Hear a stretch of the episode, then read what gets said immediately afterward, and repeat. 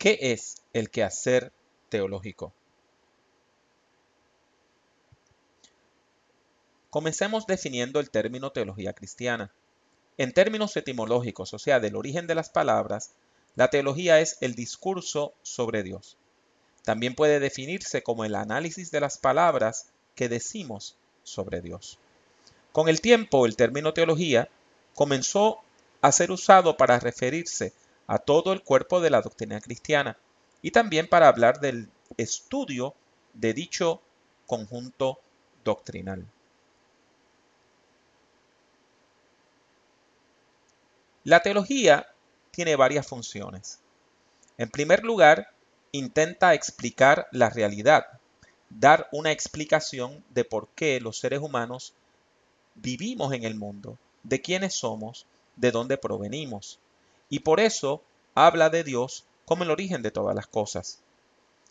También se utiliza teología cuando hablamos de la sistematización de la doctrina cristiana. Con sistematización nos referimos al discurso coherente, cuando usted habla de manera que una parte de lo que usted diga corresponde a, lo otro. O sea que si usted dice unas cosas sobre el pecado, lo que usted diga sobre la salvación va a estar en realidad con eso. Que lo que usted diga sobre Dios no contradiga lo que usted dice sobre Cristo Jesús. En tercer lugar, la teología también es útil para la defensa de la fe y es un puente que nos permite hablar con los no creyentes y con personas de otras confesiones, de otras religiones, porque al nosotros conocer lo que como creyentes cristianos creemos, entonces podemos dialogar con las personas que dudan de nuestra fe. En cuarto lugar, la teología critica la vida de la iglesia y también nos ayuda a evaluar la proclamación del Evangelio que se hace desde nuestros púlpitos. Es importante que entendamos que la práctica de la iglesia tiene que estar entendida a la luz de la teología, que lo que la iglesia hace y dice no puede ser contrario a lo que la iglesia cree. En quinto lugar, y quizá de una manera un poco más mística, un poco más espiritual si se quiere, la teología es la contemplación de los misterios divinos y el primer gran misterio es Dios. Dios es un misterio porque Dios se hace revelar. Pero aparte del misterio de Dios, nosotros tenemos otros misterios. Por ejemplo, el origen del mal. ¿Por qué la gente sufre? Todas esas preguntas uno también las pondera cuando estudia teología.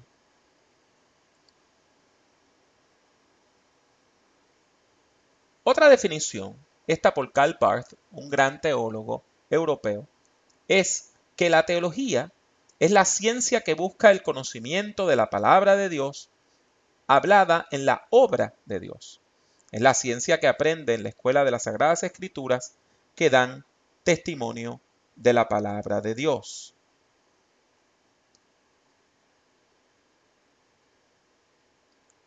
Una imagen interesante es que la teología puede ser entendida como las reglas de un juego.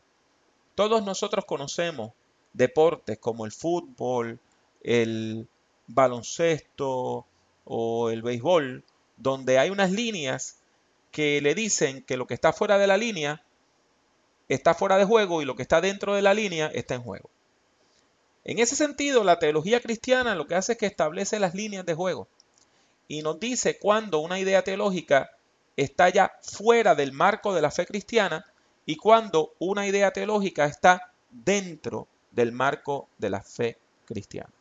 Por ejemplo, eh, hay iglesias que bautizan niños y otras iglesias bautizan nada más a creyentes, a personas que ya tienen la conciencia para pedir el bautismo. Ambas modalidades, aunque todos nosotros estemos a un lado o al otro del argumento, están en el terreno de juego. Sin embargo, bautizar a alguien en el nombre de un Dios extraño o en el nombre del ministro está fuera de juego. De ese modo, podemos ver que la teología nos ayuda a diferenciar entre la sana doctrina y las enseñanzas que son falsas. El propósito principal de la teología cristiana es que toda persona que se acerca a Dios pueda crecer espiritualmente y que ese crecimiento espiritual capacite al creyente para participar con habilidad, con pericia, con libertad en la missio Dei. Y a eso queremos decir que missio Dei es una frase latina. Usted verá que en el estudio de la teología se usan muchas frases en latín, que quiere decir la misión de Dios. Es el proyecto que Dios tiene para el mundo. Para poder alcanzar esa meta de procurar el crecimiento espiritual, la teología necesariamente tiene que identificar lo que no edifica, o sea, las falsas doctrinas, tiene que denunciarlas y tiene que equipar a la iglesia para evitar caer en error y restaurar a aquellas personas que han caído en error. Pasemos ahora a ver los grandes temas de la teología cristiana. La teología estudia la vida toda de la iglesia, toda la vida de la iglesia, desde la revelación divina hasta cómo ministrar a la niñez. Por eso, la teología se divide en varias disciplinas que estudian diversos temas. Estos temas son muy amplios, tanto que por lo regular la gente se dedica a estudiar solamente una de las áreas de la teología. O sea, cuando las personas estudian teología a nivel doctoral, a nivel académico, se van a especializar en un área en particular. Veamos. Las divisiones clásicas son aquellas que sirven de guía a la mayor parte de los currículos de estudio de los seminarios y de las escuelas de teología. Y aunque toda clasificación tiene algo de artificial, en términos generales, vamos a ver los bloques, cómo se organiza el estudio del pensamiento sobre Dios. Por un lado, usted tiene la teología bíblica y en muchos sentidos la teología bíblica es la gran fuente de toda teología. Porque la teología bíblica lo que hace es estudiar la Biblia como palabra de Dios e interpretar cómo se debe interpretar correctamente la Biblia. O sea, la teología bíblica no solamente estudia la Biblia, sino las metodologías, los métodos que debemos utilizar para estudiarla correctamente. Cuando usted va a una escuela de teología, algunos de los cursos comunes que usted va a estudiar en el área de Biblia son Introducción a la Biblia, a Introducción al Antiguo o Nuevo Testamento, en algunos lugares se llama Introducción a la Biblia Hebrea, no Antiguo Testamento, exégesis hermenéutica, el estudio en particular, capítulo por capítulo de algunos libros de la Biblia y aún estudios sobre temas bíblicos, por ejemplo, la salvación en el Nuevo Testamento.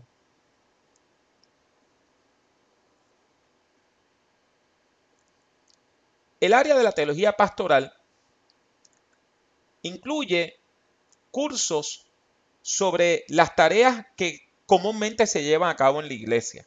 Por ejemplo, educación cristiana, administración de la iglesia, adoración cristiana, homilética o predicación, ministerio con la juventud, con la niñez, con envejecientes, la evangelización. Todas estas son áreas prácticas y cuando usted toma un curso en el área de la teología pastoral, que antes también se le llamaba teología práctica, estamos trabajando con esos temas que responden directamente a actividades en la vida de la iglesia. Y eso nos lleva a la teología sistemática. La teología sistemática es el área que abarca el estudio de las doctrinas, el estudio de la historia de las creencias, de cómo fue que la iglesia llegó a creer algo o afirmar algo, de los debates históricos que se dieron para llegar a esas conclusiones y también de la ética y de la moral cristiana.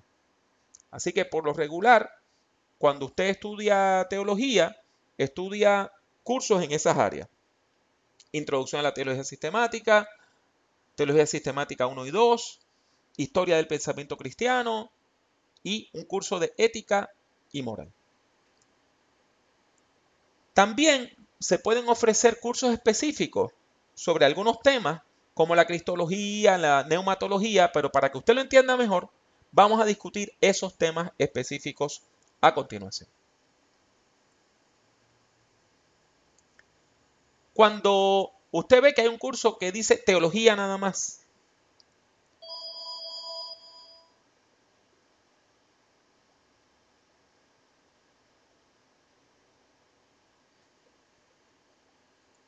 Cuando usted ve un curso que dice teología, nada más, pues por lo regular se refiere al estudio del tema de Dios, de quién es Dios, del carácter de Dios, de cómo Dios se ha revelado y de cómo Dios actúa en el mundo. Y es bien importante que usted entienda, como vamos a hablar en unos minutitos, de que la revelación es el punto de partida de la teología cristiana.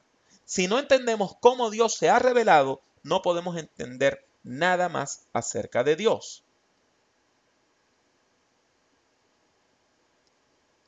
La cristología está íntimamente relacionada a la teología.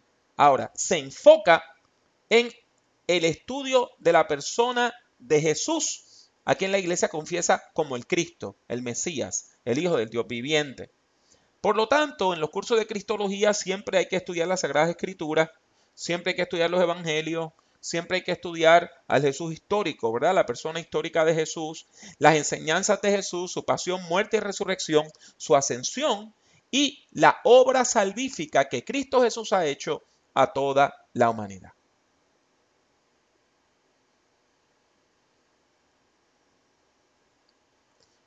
Neumatología, una palabra rara, porque neuma viene del griego donde quiere decir aire o aliento. Y es interesante que en hebreo también la palabra espíritu es la misma palabra para aliento. En hebreo se dice ruach.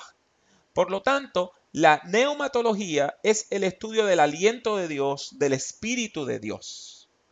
Y cuando usted estudia la doctrina sobre el Espíritu Santo, pues usted va a estudiar el carácter del Espíritu Santo, la obra del Espíritu Santo, los dones del Espíritu Santo y el fruto del Espíritu Santo, entre otros elementos, entendiendo siempre que el Espíritu Santo realiza una labor pastoral en la iglesia.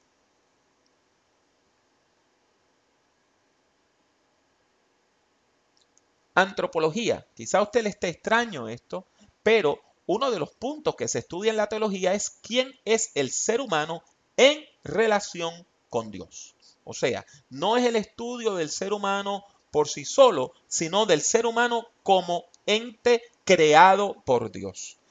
Cuando estudiamos antropología teológica, estamos estudiando la humanidad a la luz de las enseñanzas de la fe cristiana.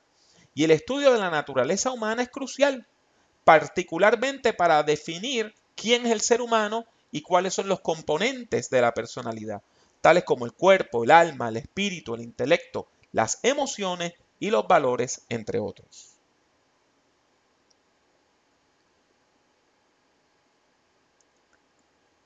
Otra palabra rara, amartiología. Amartía en griego quiere decir errar el blanco, como cuando usted le quiere tirar a algo y falla. Y esa es la palabra que se traduce como pecado en nuestras Biblias en el Nuevo Testamento.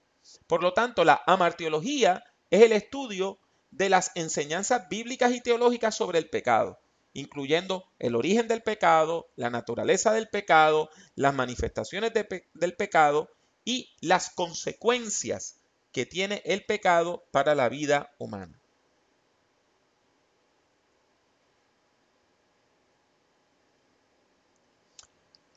Sotería es otra palabra griega que significa salvación.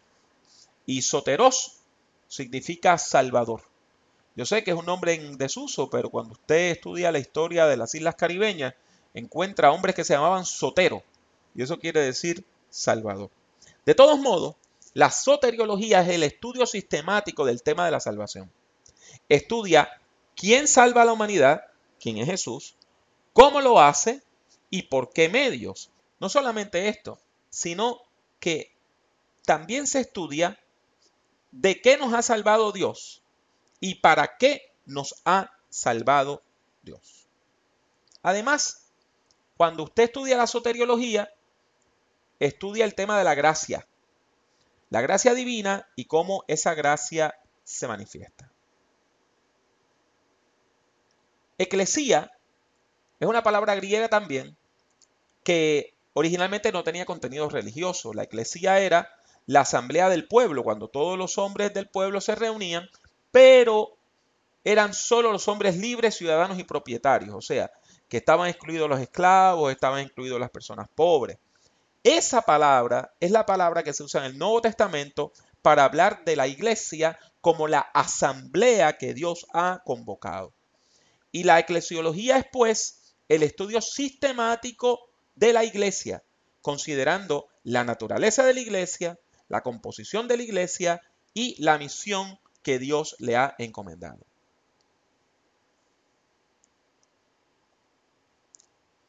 Y como el tema de la misión es tan amplio, hay personas que se dedican solamente a estudiar la misión divina. Y aunque normalmente se habla de la misión de la iglesia, en términos teológicos es un poquito más correcto hablar de la misión de Dios, porque la misión le pertenece a Dios. Dios es el primer misionero. Dios es aquel que originalmente nos crea y nos trata de salvar cuando el ser humano cae en pecado. Por lo tanto, toda obra de salvación que nosotros querramos hacer, la estamos haciendo en Cristo y las estamos haciendo porque Dios está llamándonos a la salvación. O sea, la iglesia no tiene una misión separada de la misión de Dios, sino que la iglesia comparte la misión divina y es colaboradora de Dios en la consecución de esa misión. Cuando se estudia la misiología, Aquí también se estudia el tema de la evangelización, cómo se proclama el Evangelio para que las personas puedan llegar a la fe.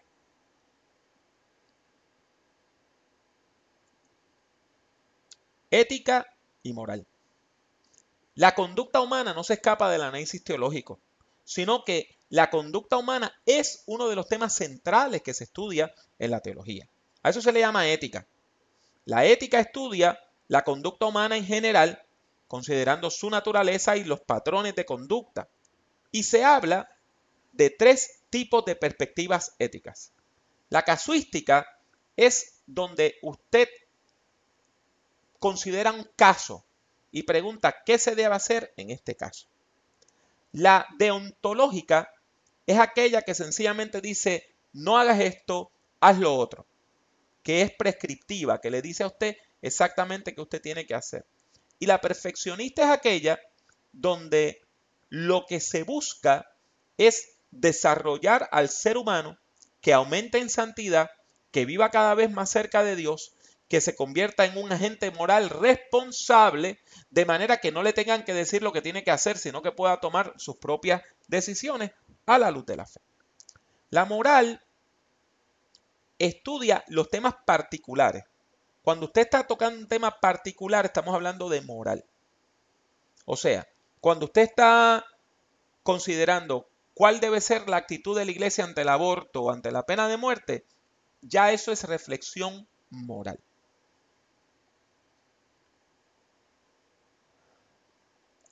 Escatos es otra palabra griega y significa lo último.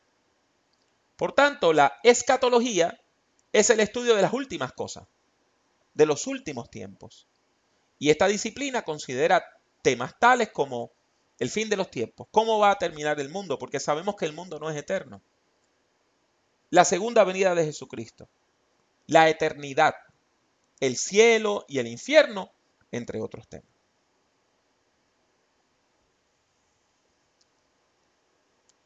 La teología no se limita a las áreas que hemos indicado, porque usted puede hacer análisis teológico de prácticamente cualquier tema imaginable. Por ejemplo, se puede hacer una teología de la niñez, una teología de la ecología, una teología posmoderna, un análisis teológico del trabajo. O sea, que prácticamente cualquier tema, cuando se ve, se analiza en una óptica teológica, se convierte en un lugar teológico.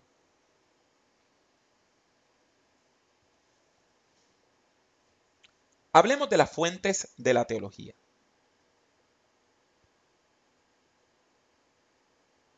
Cuando hablamos de las fuentes de la teología, estamos preguntándonos cómo es que Dios se ha revelado a la humanidad, cuáles son las mediaciones que Dios ha utilizado para revelarse a la humanidad. Y esto se basa en el siguiente supuesto. Ningún ser humano puede conocer a Dios a menos de que Dios se revele. Es Dios quien se revela a la humanidad y si nosotros conocemos algo acerca de Dios es porque Dios lo ha revelado a nosotros. Por eso es que nosotros afirmamos que Dios se revela y un puntal central de la teología cristiana es que Cristo Jesús encarna la plenitud de la revelación divina.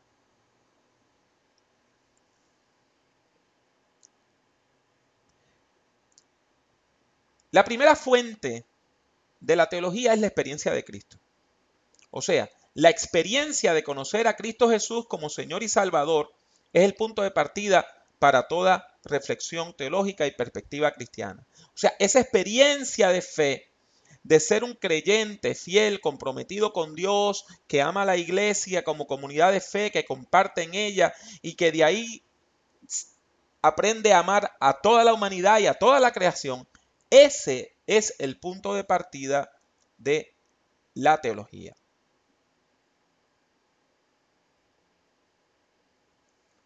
En segundo lugar, la Biblia es la palabra revelada de Dios. Y aquí tenemos que hacer una distinción interesante. Nosotros entendemos que Jesús, el Cristo, es la palabra de Dios hecha carne. Y esa es la primera palabra de Dios. Sin embargo, nosotros no tenemos a Jesús en la carne aquí al lado nuestro. Lo que tenemos es la Biblia que nos da testimonio de Cristo. En ese sentido, la Biblia es palabra de Dios porque da testimonio de Cristo, porque a través de las escrituras es que conocemos a la palabra de Dios hecha carne, quien es Cristo Jesús. Ahora bien, la Biblia no fue escrita originalmente en nuestros idiomas, sino que fue escrita en idiomas antiguos, como el hebreo, el arameo, el griego, y es importante no solamente traducirla, sino también interpretarla responsablemente, porque han pasado miles de años desde que se cerró la lista de los libros sagrados, lo que se llama el canon. Por lo tanto, no solamente estamos leyendo textos escritos en otro tiempo, sino que estamos leyendo textos escritos originalmente para otras culturas y tenemos que interpretarlos con mucho cuidado. En tercer lugar, encontramos la tradición de la iglesia. Porque nosotros no somos los primeros cristianos. La iglesia lleva casi dos mil años de trayectoria. Y si usted une a eso los años de fe del el pueblo de Israel, pues estamos hablando de una fe verdaderamente milenaria. Así que cuando usted tenga una idea, tiene que ver qué la iglesia ha dicho sobre eso. Y eso se obtiene cuando uno estudia la historia de la iglesia, cuando uno estudia las confesiones de fe, que a veces se le llama credo, los grandes escritos por las personas que han escrito teología, ¿verdad? Los autores, las autoras en el campo de la teología. Y también usted y yo probablemente pertenecemos a una familia de fe, que es lo que llamamos una tradición denominacional o conciliar. Hay que ver qué también ha dicho en términos teológicos nuestra tradición.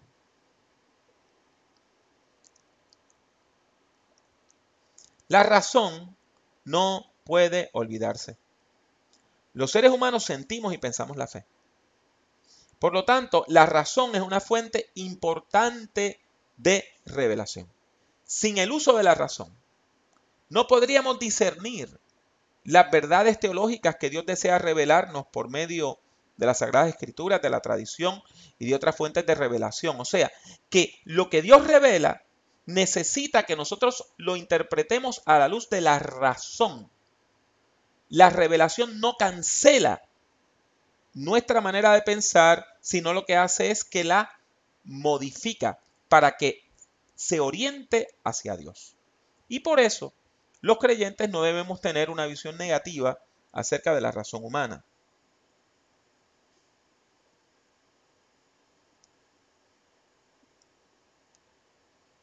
Y ahí llegamos entonces a la quinta fuente, que es la experiencia. Y usted va a decir, pero ya me habló de la experiencia. No, le hablé de la experiencia de Cristo. Ahora le estoy hablando de la experiencia humana, de otra fuente de revelación, de cómo yo puedo ver a Dios en la vida misma, aún en lo más sencillo, de cómo yo puedo ver un atardecer hermoso, puedo ver un paraje lindísimo, puedo ver a niños jugando y eso me lleva a pensar que existe un Dios. Por lo tanto, Dios nos habla constantemente y nos habla constantemente por medio de la experiencia, por medio de la interacción con la naturaleza que ha sido creada por Dios. Y a esto a veces se le llama teología natural. Cuando podemos discernir algo por medio de lo que Dios ha hecho por medio de la naturaleza.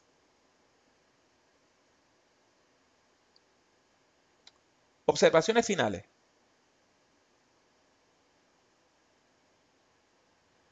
En cierto sentido, la teología es la búsqueda de la verdad. Ahora bien, debemos recordar que para nosotros la verdad no es una frase, ni una oración, ni siquiera un tratado, un libro que está escrito y archivado en una biblioteca. Para nosotros la verdad es una persona, es Cristo Jesús, Señor nuestro.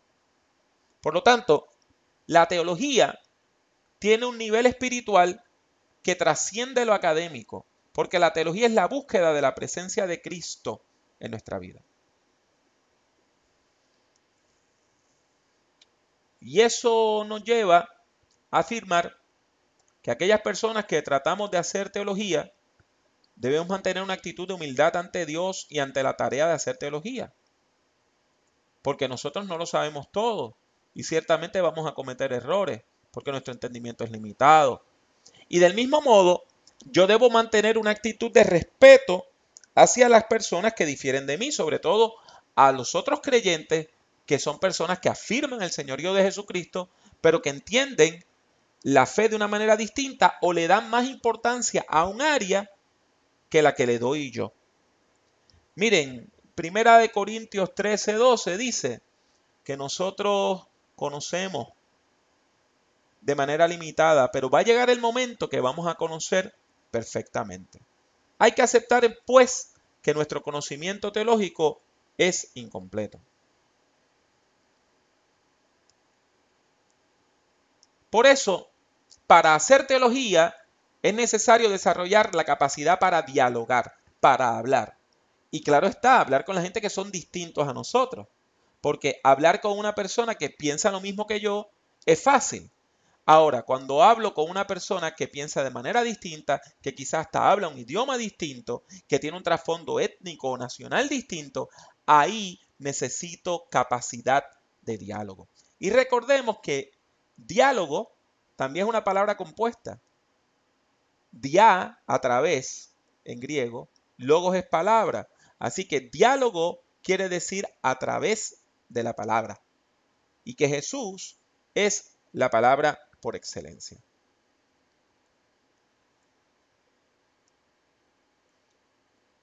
Más allá del diálogo, también es importante identificarnos con el dolor de los demás. La palabra solidaridad evoca una palabra griega que es koinonía. Esa palabra que casi siempre se traduce en su Biblia y en la mía como comunión, koinonía, quiere decir ser codueño de algo. Eso es lo que quiere decir, que somos codueños de algo. Por lo tanto, la comunión del Espíritu Santo es que todos participamos del Espíritu, todos. Que no hay ninguno que esté fuera de la esfera de la acción de Dios. Ahora bien, a, cierto nivel, ¿qué es lo que compartimos con los demás. ¿Qué es lo que todo ser humano comparte con otro? Pues la vida. Porque la vida es el regalo de Dios por excelencia.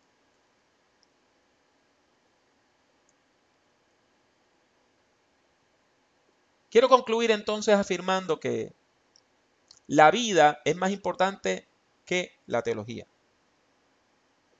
Con esto no quiero decir que mi experiencia de vida va a cancelar la doctrina cristiana. No, no, no, no, no, no me malentienda. Lo que quiero decir es que la teoría no es más importante que la experiencia. De nada a mí me vale saber la teoría sobre Dios sin haber tenido una experiencia con Dios. De nada a mí me vale saber toda la teoría sobre la oración si yo nunca hablo con Dios. Por lo tanto, debemos sopesar las consecuencias que tienen nuestras ideas teológicas para la vida real. Hubo momentos donde la iglesia actuó en su fe y cometió pecado, tratando de defender lo bueno y lo malo. Por ejemplo, matando a personas que entendía que eran herejes, o persiguiendo a personas porque entendían que eran herejes. ¿Cómo usted va a matar a alguien en el nombre del Dios de la vida? Es contradictorio. Hoy, gracias a Dios, esas cosas no se dan desde la perspectiva cristiana. Pero si usted vive en una ciudad donde hay una gran comunidad musulmana, usted públicamente quemaría un Corán, una copia del Corán, que es el libro sagrado de los musulmanes. Aunque ni para usted ni para mí el Corán es palabra de Dios, la acción de quemar una copia de ese libro sagrado, lo único que puede traer es ofensa y pelea con ese grupo. Por lo tanto, no podemos tomar una actitud rígida donde nosotros impongamos nuestras ideas teológicas sin pensar en las consecuencias que eso tiene para la vida. La vida es sagrada, porque la vida es el regalo de Dios por excelencia. Una teología que afirma la vida es una teología que bendice a los demás y que trata de ayudar a la gente a alcanzar su pleno potencial de desarrollo, tanto a nivel humano, social como espiritual. ¿Y por qué yo recalco tanto la vida? Porque uno de los textos principales de las Sagradas Escrituras para mí es precisamente Juan 10:10, 10, que dice que Jesucristo vino a traer vida y vida en abundancia. Así concluimos esta reflexión que ha estado basada en estos materiales teológicos que le presentamos en la bibliografía y esperamos que usted nos acompañe en otra ocasión para seguir hablando del tema de la teología cristiana. Que Dios le bendiga.